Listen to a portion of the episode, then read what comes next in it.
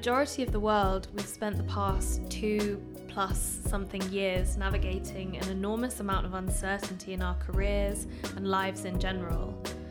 We've emerged out the other end now, and on top of all the conversations we're having around hybrid working, around flexibility and inclusivity, I think it's also really important that we talk about confidence. One person who knows a thing or two about that is Mikaela Jackson. She's founder of She Almighty, a coaching collective for people looking to build confidence and realize their potential. So, for episode 8 of the People Experience podcast, we're going to be talking about the issues people are having and why businesses should really care. Mikaela, welcome to the podcast. Thank you very much. I'm excited to be here. I'm excited to have you. Um, I'd just love to start off a little bit by letting you explain what it is that you do. Thank you. Well, you did a pretty good job there, so I appreciate the intro. Um, yeah, I'm a performance and mindset coach. I'm the founder of She Almighty, as you mentioned. I've um, been running my business for over six years now, and in a nutshell, we're all about elevating women through coaching, courses, events, and community. Um, so, typically, career, business, life coaching. But I work with individuals, I work with companies, I run workshops, all sorts of things. Um, but yes, all in the name of elevating women to be their best selves and to have their best careers and lives. Amazing. So, how did you first get into coaching? It was actually reaching a low point in my own career and life. I had, I guess, spent my 20s trying to figure out, um, you know, what I wanted to do, learning about myself, trying different jobs. Had great jobs, earning good money, but just wasn't getting the fulfillment, um, the fulfillment, sorry, that I yearned for. And I've been living in Australia for a few years in Melbourne. And I came back to London and I got a job in recruitment, actually, in technology recruitment.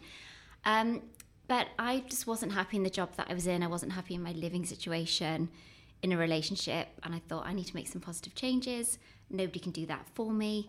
And that's when I discovered coaching and I guess went on my own personal development journey and learn my craft as a coach, I decided to invest in, in myself and um, just really bought into the process of coaching. And it really was the catalyst for hugely positive change in my life. Um, but it still took me a few more job changes and a bit more figuring out to do before I finally jacked in my jobs, if you will, to then set up my business.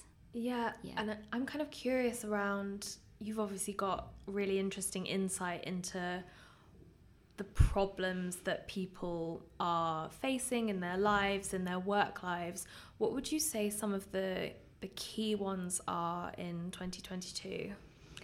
Yeah, so I'm not sure how different 2022 is compared to all the other years that I've been working through, to be honest. I mean, I work with um, people of all ages, stages, from all sorts of industries and backgrounds.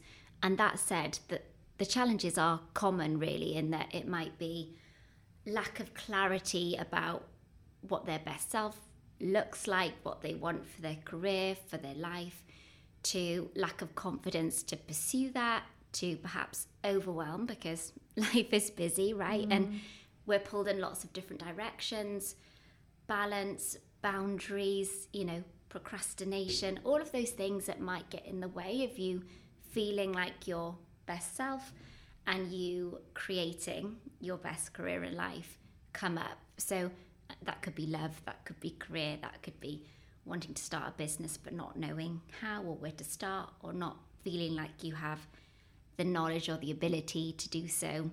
All sorts, basically anything that you can think of um, could be brought to a coaching session. Do you think because I mean I was I was reading some interesting kind of uh, it was an interesting piece actually about the pandemic and kind of the position of uncertainty that that put us into. And I'm going to preface this with I'm not a scientist, mm-hmm. but I think to paraphrase it, it was that we we don't like uncertainty as human beings mm-hmm. and when we're in an uncertain position we kind of go into fight or flight which can um, actually reduce our ability to be connected and actually be creative. Um, were there any kind of specific like pandemic related problems that you picked up on people having or th- that that kind of uh, time that we all went through has really affected mm. people in a specific way? Because coaching is perhaps on the other end of the spectrum to therapy or counselling, I think a lot of the time I work with people that are ready to move forward mm. and maybe aren't at their lowest. I think if you're really struggling, you're more likely to go to your GP or perhaps get therapy or perhaps go to a counsellor.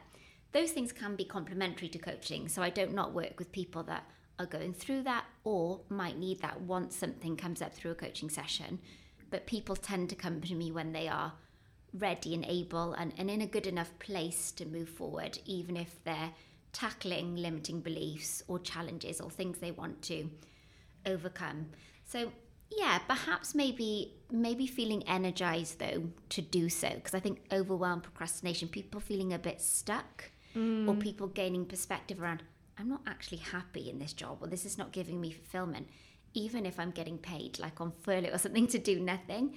You know, hypothetically a great situation, right? Get paid to do not a lot, but people don't get fulfillment from that. We're quite purpose driven beings, aren't we? Mm-hmm. So I think a lot of people also come to me with that. I need that fulfillment. I need to feel like I'm having an impact. Yeah. Basically. And I, I read a really this interesting study from the Prince's Trust, um, which surveyed young people and found that 52% of people between the ages of 16 and 25 had lost confidence in themselves from a career perspective because they had experienced maybe kind of career turbulence during the pandemic. We were all thrust into something that was pretty intense and and um, maybe for those of us who were pretty young, starting our careers mm. during the pandemic. Um, do you think that it's had any effect on kind of people's the kinds of, of jobs that people are going for and maybe the way that they are actually evaluating what they need from their jobs now? Yeah, so it doesn't surprise me that that age group really struggled because I think it's a very difficult time in your life anyway. I think education is quite logical. Like we, we have to go through, most of us then go through that. And what I found was okay, well, we have to pick our university subject when actually we, a lot of us don't know what mm. we want to mm. do or don't know what the courses really entail. And so we have to make that decision. And then we get into that. And we, you know, my experience was I actually loved university. It really opened up my mind, my horizons. I loved my course, but actually, I still had no idea what I wanted to do when I graduated. And although I knew the world was my oyster, then not knowing and being a small town girl from Aberystwyth in Wales, you know, like end of the train line through the mountains, I hadn't been exposed to a lot of jobs. I didn't have connections, you know, in places like London. It felt a bit impenetrable. So thinking about that as well, if, if you're in a position like I was and you don't know what you want to do, that's already difficult without something like a pandemic. And then, of course, there's less opportunity, isn't there, to perhaps try different things. And I think you really need that support early on in your career. Perhaps when you're older, you're really grateful to be able to have the flexibility and work from home, and particularly when you have a family, like that's great in a way. Although I think a lot of people are enjoying hybrid because they have the best of both. But if you're young and you haven't experienced um, many work environments, or you know, you're not getting supported, or you don't have that rapport.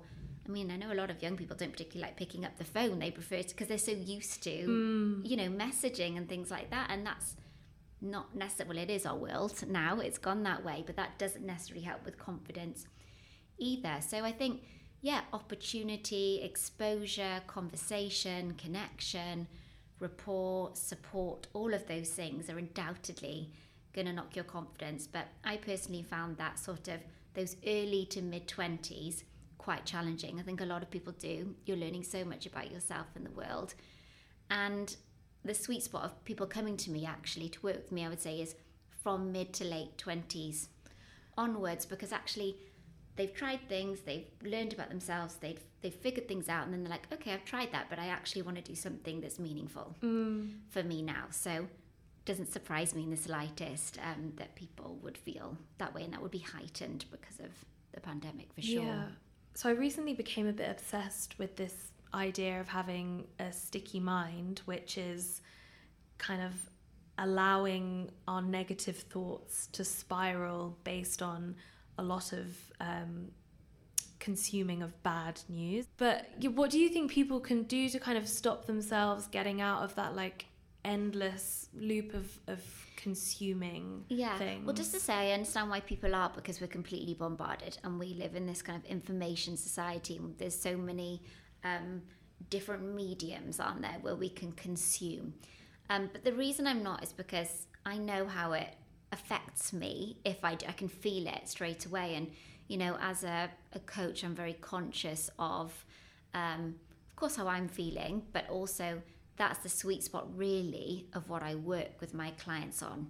You know, it's their awareness, it's their mindset, it's how they support their best selves. So, for example, I mean, people do need to take a personal, even though it's challenging because we're bombarded, people do need to take a personal responsibility for it, I guess. So, mm-hmm. if you mm-hmm. know, actually, this this isn't feeling good for me. First of all, it's being aware. When I go on Instagram, you know, I start scrolling the things that are on my feed I haven't even chosen to look at, but they're coming up, or I click on one thing and it takes me there, or if I watch too much news, it just worries me and it you know it triggers my anxiety or whatever it is because people have different things that trigger them don't they mm-hmm. or you know um, they're more sensitive or whatever it is so i think you have to you have to tune into okay does this feel good or doesn't it? Is this serving me or not? And if it isn't well i need to put some boundaries in place or i need to yeah be very conscious of what i'm consuming and what's in my feed you know? So if it's actually on instagram i'm following a lot of things that aren't really filling me up, then how can I sort of curate my feed so it supports my best self some more? Or, yeah, it's where we're putting boundaries, it's where we're um, placing, you know, using how we're using our time and our energy, and just always being in tune with does this feel good or doesn't it? Because if, you know, the bad is outweighing the good in any situation, whether it's um, consumption of media to in a relationship to in a work situation then it needs to change if mm-hmm. it doesn't feel good, basically. And so that really is that self empowerment and that um, accountability that we have to kind of take for ourselves because nobody can do it yeah. for us, really. And I'm interested in terms of kind of some of the the tools that you equip people with. Can you talk me maybe through what a coaching session or, or kind of a, a workshopping mm. session might look like with you? Yeah, so I mean, I touched on it there. So, really, I guess a coaching session or, or a workshop is is me providing a space, an open, non-judgmental, hopefully distraction-free space where people can kind of reflect and have an honest conversation with themselves. So it's really about that self-awareness piece, tuning in what's going on for me? What is that negative self talk? What are those sticky thoughts? What are the things that are consuming me, keeping me up at night? You know, all of those things. Because when you have an awareness of that and you can catch yourself in that moment, you can unearth those thoughts, you can challenge and reframe them.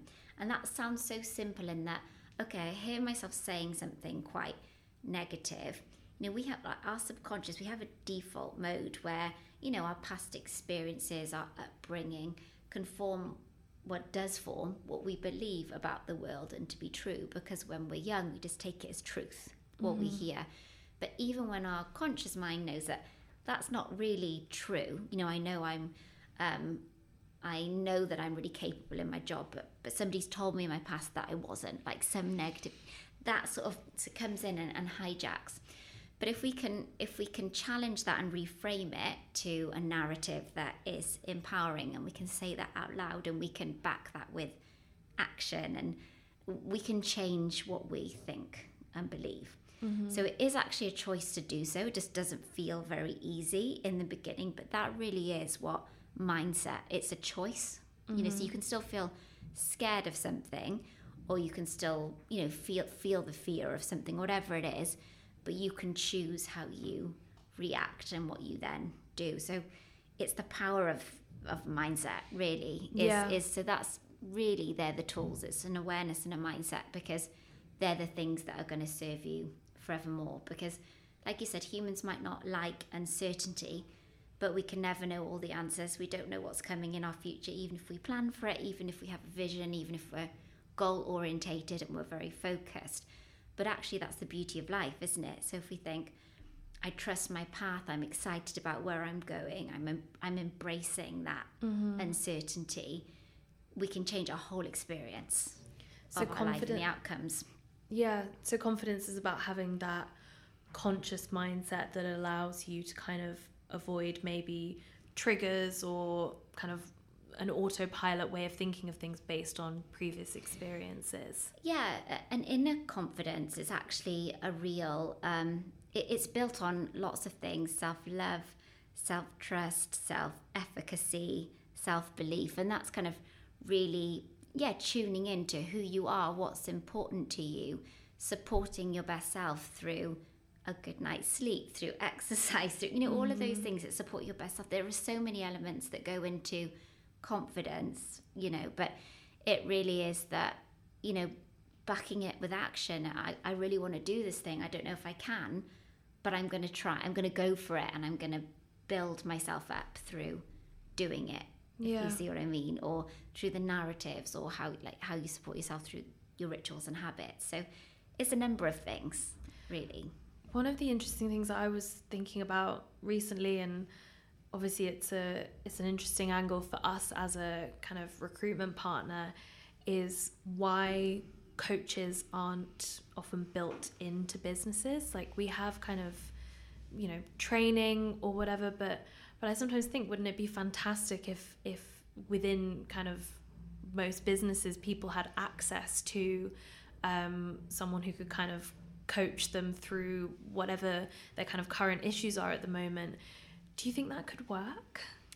Yeah, I mean, I think a lot of companies are building it in more. I think something that um, is important is that a person can really feel safe in that coaching relationship, and, and sometimes I think that might be difficult in like a HR or an L and D function in that that person still works for the company, and so the employee doesn't know how much they can trust that co- that conversation to be confidential, and that's so important because a coaching conversation really needs to be open. It needs to be non-judgmental. It needs to be unbiased, impartial, for that person to be safe and to open up. And so that's really a consideration. I think that there needs to be that confidentiality. So if a coach is employed, there has to be some clause or conduct around that, I think. And that's mm-hmm. why actually bringing coaches from obviously from outside in a lot of a lot of the individuals that I work with, they find me and their company does pay, so their company pays, but